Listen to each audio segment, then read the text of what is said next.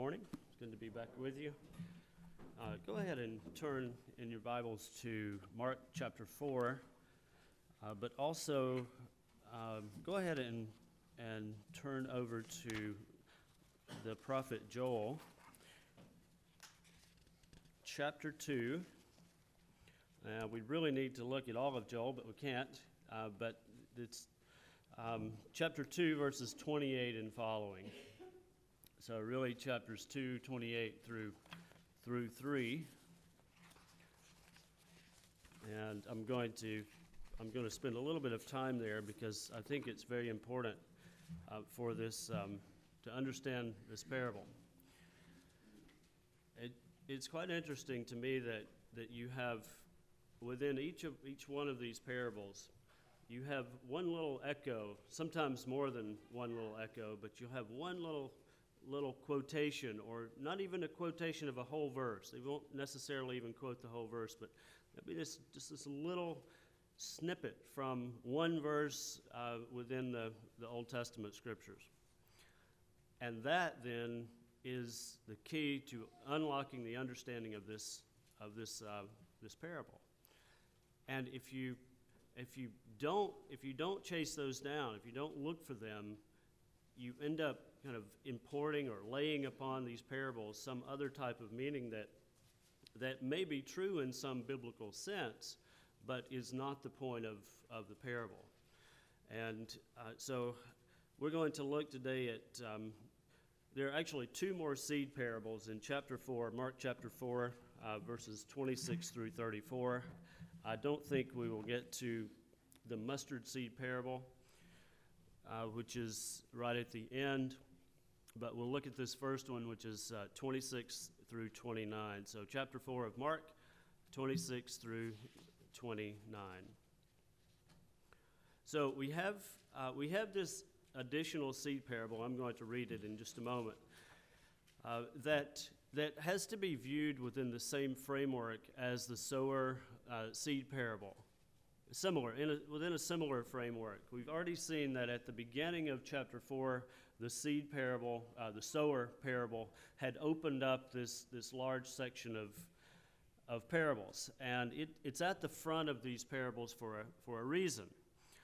Uh, it is basically introducing the, the timing of the kingdom of God. So within the, within the ministry of Jesus himself, within, within the ministry, as it's presented within the Gospel of Mark, these, uh, these parables are at the front front end of his ministry. He's already begun to do a few things, uh, but he's already and he's already experienced some rejection.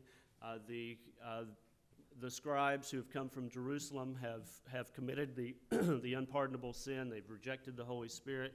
They've attributed to, uh, to uh, Jesus the, or to Satan Jesus' works. They've committed that, that sin. But really, this is like right at the beginning of his ministry. And, and he after this initial rejection, he begins to speak to them in parables, and the, the sower and the seed parable kind of opens up this, this section. He begins to, he, he, along with this, you also have within the story the disciples being prepared for their mission right so it's not just it, it's not just about the mission of jesus as he is he is proclaiming the kingdom it is that the disciples too are being prepared for this kingdom mission. We, we have within the gospel um, an interesting, the interesting statement that uh, right at the end of, of the sower and the seed parable, where he says that he, he continued to explain the meanings of these parables to the, um, to the disciples privately, but to the rest of the people, they did not get that explanation. And then we get that one explanation of what the seed, the sower and the seed parable is about, but we don't get any more explanation either, which is quite interesting, right? Why, why not give the audience who's reading this book the answer to these parables? But he doesn't. But he puts just enough in there so that we can search out uh, via, the, uh, via the text. I mean, we have to use the text. We can search out and dig for ourselves to find out what the meaning of these parables um, is. Uh, anyway, it's just interesting to look at this book as a book and say, well, why didn't, if, if he's writing to um, a, a group later on, why didn't he give us the explanation of these parables? He leaves us in the dark just like he does the Jews that he's speaking about, right? That he's hardening. It, it's as though the audience has to put themselves uh, within one crowd, right? You have to pick your group. You, you pick who you're going to be. Are you going to be those uh, to whom he speaks about hardening, right? Are you going to be the ones who are hardened? Are you going to be the ones who really search out the meaning of these parables and find out exactly what's going on here and then get on board? These parables, uh, these two parables here, have changed the focus slightly to the nature of the kingdom. Uh, first, its growth. So, we're going to look uh, today a little bit about its growth, but it's complex. It, it's very difficult to just pin down one, uh, one real broad meaning of these, of these parables. So, in 26 through 29, though, I've tried to do that, and I say, well, it, it's about the growth of the kingdom it's being compared to uh, a man who's sowing seed, and then uh, at the end, he comes in and gets a harvest. It's very short. And then 30 through 32 looks at the size of the relative size of the kingdom, and the, it's compared to a mustard seed that then grows into a tree.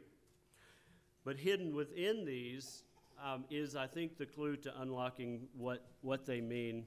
And I'm not talking about some, some kind of something that only a TV evangelist can, you know, can figure out. I mean, it's something that you can figure out if you, if you read and you, you think on these texts and think about how they're, how, how Mark is using the prophet Joel, because that's what he's doing in this first one. And then later, he's, um, how Mark is using Ezekiel and Daniel. This is really the key to, to unlocking them.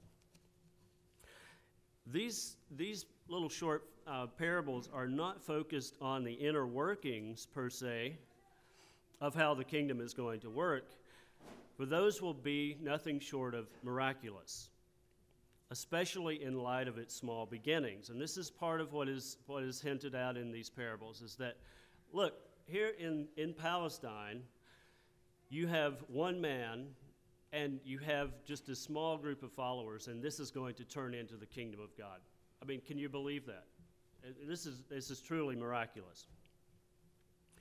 What makes, what makes uh, the question for us then is what makes all these different descriptions of the kingdom necessary? So within these parables, you get, you think about a parable as, as being a comparison, because that's really what it is. It's saying something is like something else. And then you have to figure out how is it like something else? right? How is the kingdom like this? How is the kingdom like that? And then he will give, then give you clues to, to figure that out. Now, what makes all these different descriptions necessary? Since the scriptures, and by the scriptures I mean the Old Testament, since they have talked about the kingdom in many different ways, such as, as we've seen already in Mark, the return from exile. So at the beginning of Mark, the returning from exile is a way of describing the kingdom of God coming. This theme is very prominent, uh, and it's something that we'll see in, in the upcoming class as we, as we look at the Pentateuch. This, is, this framework of, of exile and return from exile is built into the Pentateuch. It's also described in, in, say, Daniel as a stone that becomes a mountain and fills the whole earth. And you think, well, that's a really strange image uh, for the kingdom of God. A stone that becomes a mountain that then fills the whole earth. It's a strange image. In other places, um, as we'll see probably be next week, a tree for the birds to live in and the beasts to take shade under and to live their lives under. Beasts and birds living under a tree, and that's the picture of the kingdom of God. It's also compared to a wedding banquet without fasting, but with lots of merrymaking. It's also described as a temple with priests. Think of a kingdom with a kingdom of priests. This is a way of describing the kingdom of God. It's priests working within a temple. This is very interesting that, that the kingdom of God would be described as priests within a temple. But because of all these, mul- these multiple descriptions of what the kingdom of God is, it becomes necessary to have multiple angles on the kingdom itself. In other words, simply saying that the kingdom of God is here does not do justice to the multiple ways its coming is described in the scriptures. And when you can't put something into words, you tell a story to illustrate it, right? So kids ask, ask what, what a certain word means. What do you do? Do you give them a long definition? Not usually. If you can, you do, but usually you say, well, it's like this word, but not in this way, right? Because they're very they're near synonyms within within language that you say, well, it's like this one, uh, it's like this word, but it's not exactly, and it's not like this word in these different ways. Well, these parables basically do the same thing. And so if you if you can't put something into words and say specifically what it's going to look like, you tell a story about it. And this is what from different angles. This is what happens. It's part of what's going on here. Here again, we must keep in mind what has already been said. In the parable of the sower, the timing and the mysterious plantings and the receptions were described. The sower, who is God, sows, sows the word in four different plantings. Three are successful, uh, three are unsuccessful, and the fourth one produces fruit, as we saw. It is successful. If anyone were under the impression that, uh, that everyone would simply fall in line with the king's uh, the king's conquest of the land, which is actually what's happening in, the, in Mark, uh, they, were, they were mistaken. Right? If, if this king comes forth, or if the sower comes forth and he's sowing seeds, um, he's basically, what Jesus is saying in that parable is that there's a sowing going on right now. And the reception to it is going to be lopsided in some way. There's going to be this, this fourth sowing is going to be successful, but three of these are not right? Which is the way seed works anyway. Right? You throw you throw a lot of seed out, and not every one of them grows. But this is this is what he's saying with it. Most people would not accept the word that God was sowing, but would produce bad fruit. However, after some false starts, the kingdom of God is coming. God's true seed is being sown, and it's going to be successful. The next two parables, 26 and 29, pick up uh, in 30 through 32, pick up thematically with the sower parable, but they're preceded what Pastor Rob brought to you last week. These two, the lampstand and the measure, they move on to the kingdom's purpose. Number one, to bring to light all things that have been hidden about the kingdom. And number two, they contain a warning that we should pay, the readers and, and also the people in the narrative, should pay close attention to the message and take it and use it, lest what they have be taken away. That's the warning of the preceding parable. We then shift back to these two more seed parables 26 through 29. Let's read it. Uh, verse 26 And he said, The kingdom of God is as if a man would scatter seed on the ground. He sleeps and rises night and day, and the seed sprouts and grows, he knows not how. The earth produces by itself first the blade, then the ear, then the full grain in the ear. But when the grain is ripe, at once he puts in the sickle, because the harvest has come. And that's it. What exactly is new about this parable that wasn't mentioned in the sower parable? What is new? There's a lot of sowing going on in this whole chapter. What's the difference in this instance? The difference, I would argue, is in the image behind the image. It's, it's like this. Let's say that we had a, a, a, famous, a famous artist would take a, a painting of someone else and use that as their background to create a different painting. And if you were to, if, if the artist were to point it out, he'd say, Well, I took this Picasso and, and I, I made my painting out of it. Can't you see it there, right? You can see the, the Picasso behind it. You can see this painting that serves as the, the backdrop, uh, the background for this new painting that comes out of it. I think that's what's going on here as well, where we have the new painting, which is the parable of the seed growing, inconspicuously Uh, the guy rises uh, night and day, doesn't pay any attention really to his, um, his sowing, and then up comes this crop. The canvas that he has used is the book of the prophet Joel. So he has this, he has this image that he starts with, and that is the image that the prophet Joel gives. And he takes his own image and he, he creates it out of what the prophet Joel has said. I think that's, I, I don't know exactly how to explain what's going on here, but I think that's, that's kind of what it is. The specific allusion in the text is to Joel 3:13, but the whole of Joel seems to be the background for this particular parable. And that's why he can do it, right? Why would you give a little parable like this and, and never give any explanation? Right? He gives it to the he gives it to the disciples, but but he hides here this little snippet from Joel. Not even the whole verse. 313. What is Joel about? Joel is about the day of the Lord and all that that entails.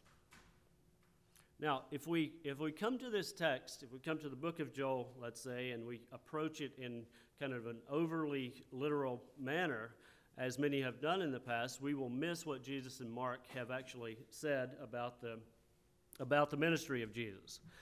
Because of our ideas about what it means to fulfill Scripture, we will look up, we will end up uh, pushing the fulfillment of Joel and of Mark out into the future and we will minimize what actually is happening in Jesus' ministry. And this is what I want to, want to, bring, want to bring out. What is being said in, in the book of Joel is that the day of the Lord is coming. Okay? And, and by Mark's use of the, of the book of Joel, he's saying the day of the Lord has arrived. Okay? You say, well, it doesn't look like it. And I say, we're understanding it a bit, a bit too wrong. We're, we're a bit uh, overly literal. It's not like the day is, is that single day and that's it. It's that this, the, the day of the Lord has been inaugurated, right? And it is upon us. It, it came upon us in the coming of Jesus, and this is what Mark is getting at. Let me illustrate with a more obvious example from Joel. In Acts chapter 2, verses 17 and following, you're probably familiar with this, um, this sermon from Peter. Peter says that Joel 2, 28 through 32, and likely the whole thing, is now underway at Pentecost, fulfilled. He quotes from Joel. He says, In the last days it shall be, God declares, that I will pour out my spirit on all flesh, and your sons and your daughters shall prophesy, and your young men will see visions, your old men shall dream dreams. And he quotes this whole section. And he says, I will show wonders in the heavens above and signs on the earth below blood and fire and vapor of smoke. The sun shall be turned to darkness and the moon to blood before the day of the Lord comes the great and magnificent day. And it shall come to pass that everyone who calls upon the name of the Lord will be saved. And you say, well, part of that's true, but part of it's not, right? We haven't seen we haven't seen the um, the sun turn to darkness and the moon to blood, so it can't have happened. So so we then we pull apart this text and we say, well, part of it's fulfilled and part of it's not. And I say, it's not how the, that's not how these texts work he, he, is, he is saying that in Pentecost, in the coming of the Spirit, this prophecy is fulfilled, right? This is it. This is the day of the Lord, and it has been inaugurated in Jesus. And, and the Spirit is now being poured out upon all flesh. I, I really think that, that we, have, we have made these texts say things in, in, order to, in order to say well, let's look forward to the future. We've made these texts say something uh, that, they, uh, that they're not meant to say. We've read them in, in a different manner than they should be. Okay? So this seems to be obviously fulfilled, right? And Peter's, Peter basically quotes this and he says, uh, Men of Israel, hear these words. A man attested to you by God with mighty works and wonders and signs that God did through him in your midst, as you yourselves know. This Jesus, delivered up according to the definite plan and foreknowledge of God, you crucified and killed by the hands of lawless men. God raised him up, loosing the pangs of death, because it was not possible for him to be held by it. And he goes on to say, Look, this is fulfilled in your hearing. Right? This is this is the day of the Lord, and it has come, and the Spirit of God is, is testimony to that. It's being, it's being poured out upon all flesh. Okay?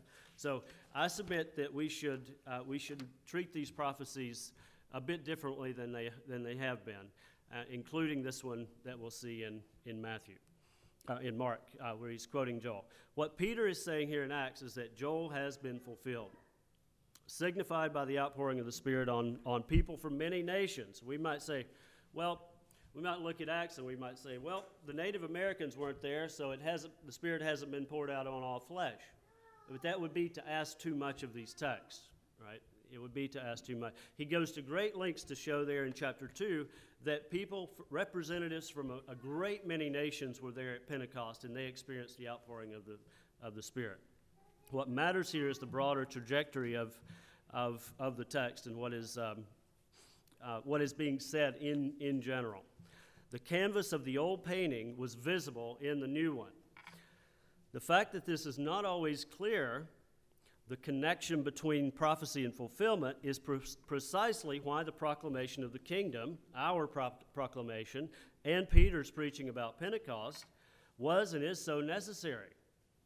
It's not completely obvious that what was spoken of in the scriptures was the same thing that was happening in Jesus' ministry and into the ministry of the apostles, right? So Jesus comes on the scene and he's doing these things and he's saying, listen, guys, the, prophecy, the, the scriptures are being fulfilled. And without that interpretive uh, framework, a lot of people would have missed it, right? He's constantly bringing this to the attention of the disciples and saying, Do you read the scriptures this way? This is how you should read the scriptures. This is being fulfilled in your hearing. So it's not completely obvious sometimes, and those uh, to whom it is clear they will receive the kingdom. For those uh, to whom it is not, they will not. Okay? To our parable. The kingdom will, once again, be like a sower sowing seed. But this is not the heart of the parable. This is the vehicle by which the good and the bad news of the kingdom of God, seen in Joel as the day of the Lord, is announced. Good news to those who see, bad news to those who scoff at it. The center of the parable is not all good news, Right? This has already been the case in Mark. It's not all good news. Jesus is hardening some for judgment. It is bad news for them, and at the same time, it is full of hope for those who accept it. In 28 and 29, we get the imagery of the sowing season that comes to a harvest. The earth produces by itself first the blade, then the ear, then the full grain in the ear. But when the grain is ripe, at once he puts in the sickle because the harvest has come. It is precisely here that we see the vestiges of the old canvas of Joel shining through the new painting of this parable. Let's look at Joel 2:28. I'd like to I'd like to look. Uh, this is, going to be a little bit tricky, but open to Joel 2:28, and then I want to compare 2:28 through 3:2 with uh, chapter 3. 12 through 17, because within the book of Joel, you have a repetition of some major themes, and I think this is what, what Mark is, is really pointing out.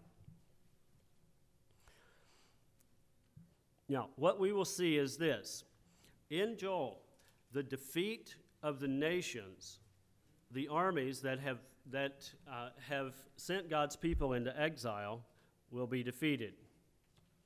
God will gather them together and judge them in the valley of Jehoshaphat. Now, keep in mind that Jehoshaphat means the Lord has judged. So the, the name itself may be, may be somewhat symbolic.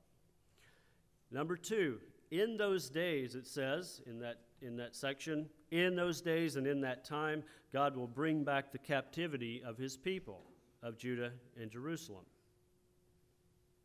So we've seen already in Mark that this is the beginning of the new coming out of exile for Israel and everyone who calls on the name of the Lord will be delivered. This is a remnant of survivors who will escape the judgment. We have two somewhat parallel sections in Joel that seem to reflect one another. And I'll try to summarize both parts and explain how they reflect one another.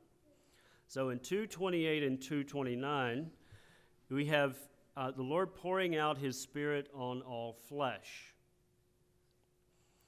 Verses 30 and 31, there are wonders in the heavens. The sun turns to darkness, the moon to blood before the day of the Lord. Number three, in verse, verse uh, 32, Joel 2 32, everyone who calls on the name of the Lord will be saved, will be delivered. And these, it, it turns out, are survivors who have, have fled from something. They're survivors. Chapter 3, verse 1 In those days and in that time, when I restore the captivity of, of Judah and Jerusalem, uh, this, this is what this time is going to be. It's going to be the restoration of Israel. He'll restore the, the captivity of Judah and Jerusalem. And then number five, which is in chapter 3, verse 2 I will gather all the nations to the valley of Jehoshaphat and judge them on behalf of my people, whom the nations have scattered among the nations. So this is describing the return from exile, like we have already seen in Mark, that Israel is in some way going to return from exile. Now, we're still looking out for what this is going to look like within the book of Mark, but this is the promise. This is, this is what is said about Jesus. He is going to bring his people back from exile. This is somehow going to coincide with the judgment of the nations. And this is what, this is what Joel is getting at, and I think this is what the parable is getting at as well. That somehow this return from exile of Israel is going to coincide with the judgment of the nations. Now, if we compare chapter 2, 28 through chapter 3, 12 through 17, let's look at it for a moment. In verse 12, 312 in Joel, let the nations be stirred up and come to the valley of Jehoshaphat for judgment. So it's a repetition. Put in the sickle, verse 13, put in the sickle and bring out the harvest. Tread the winepress. It is full. All right? Why is it full? Because it signifies the measure of the wickedness of the nations that has been filled up. Okay, so this harvest, this har- so this is the this is the verse that is ta- that is quoted within within Mark. Put in the sickle, bring out the harvest, tread the winepress but he doesn't quote the whole thing. But within this verse, though, it's the nation's sins that have come to uh, its fullness, right? And they're going to be judged. Verse 14 this judgment is the day of the Lord. All right? That, that's very important within Mark's gospel. The judgment that's going to come upon the nations is the day of the Lord. The sun and moon are darkened, and the stars withdraw their shining, right? This has already been said in chapter 2. Wonders in the heavens, sun to darkness, moon to blood. Stars withdraw their shining, verse 15. Number 5, the, the Lord roars from Zion. Heavens and earth are shaken, and, de- and you have the deliverance of his people, the people of Israel, verse 16, 316. We might summarize Joel like this. Well, first of all, we have these two two parallel sections that seem to say roughly the same thing, but in, in slightly different words. They describe the nations being gathered to the valley of God has judged, uh, and you have this judgment of the nations that's happening. You have also, at the, simultaneously, the restoration of Judah and Jerusalem. The captivity of Judah and Jerusalem has come. Now, so captivity is, a, is another word for exile right? So they're taken captive into Babylon or, or Egypt or wherever. God is going to restore the captivity of his people. This also, make a note, this is echoing Deuteronomy 30, verse 3, which is the new covenant. The Lord will restore your captivity. You will see wonders in the heavens and earth, and these things will accompany what's going on, and this is the day of the Lord. Now, in Mark's gospel, by referring to this verse in 313, which is about the judgment of the nations because of their wickedness and the return of exile, uh, return of Israel from exile, Mark is bringing in this whole context of Joel. You say, well, that's complex. It is complex. But this is, this is the way in which these authors want us to search the scriptures. They want us to be Bereans, right? They don't want us just to read it and, and go about our business, right? That's not how we're supposed to read it. We're to read it and search them out. And I think, I think these parables actually, they say that to us. They say, search us out, right? Look at, at, at what is being quoted here. he quotes just a little bit of, of Joel and then and expects us to go look it up and say, what is this all about? He is saying that in some way the nations are being judged in the ministry of Jesus, in the coming of the kingdom of God, eh, which makes perfect sense, right? If God is becoming king over the whole world, there is a judgment of the other nations which vie for that, that supremacy. And what is even more interesting is that this is being worked out through the gospel. In other words, we see how God is becoming king in the Messiah by reading the gospel. And it involves a death where he becomes a servant and gives himself for his people. And this is the way the nations are being judged, right? This is, this is what is so mysterious about it all. He is saying that this whole conglomerate of images of judgment and deliverance is now coming upon Israel and will extend to the world. It may not look like much in the ministry of Jesus within this, within this story that we're seeing in Mark. It may not look like much, but like the sleeping and rising of one who has sowed seed, so the kingdom of God is working as Jesus speaks and as his ministry moves on.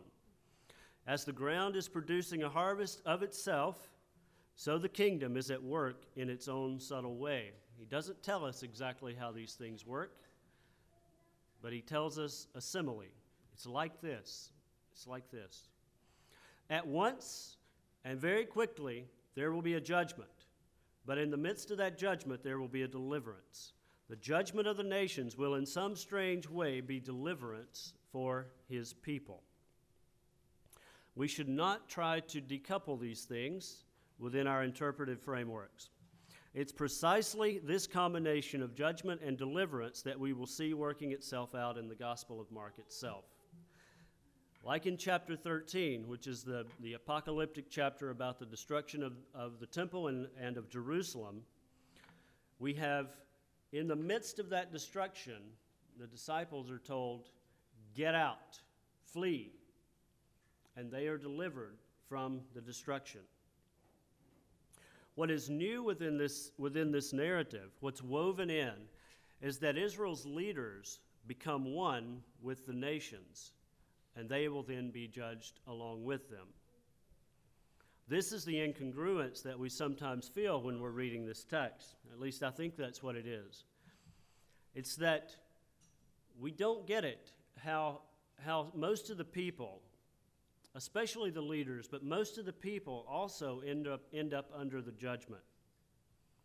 When God has said Israel will be redeemed, what does that look like?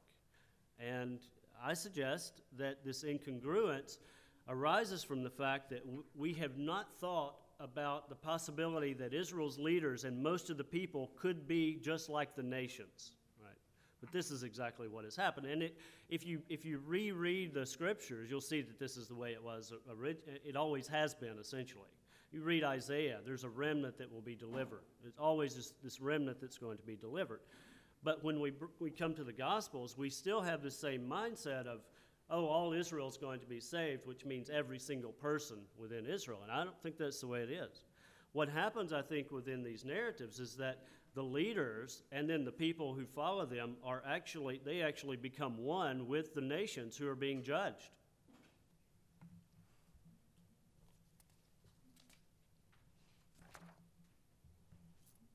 This is the real, the real miracle of what took place as described in the Gospels.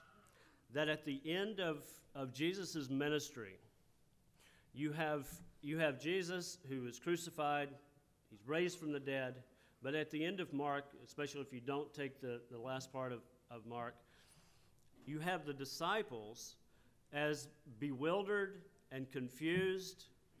And in, in the Gospel of Luke, they're saying, this one was the one who was supposed to deliver Israel. And in John, they go back to fishing, right, thinking that this is dead.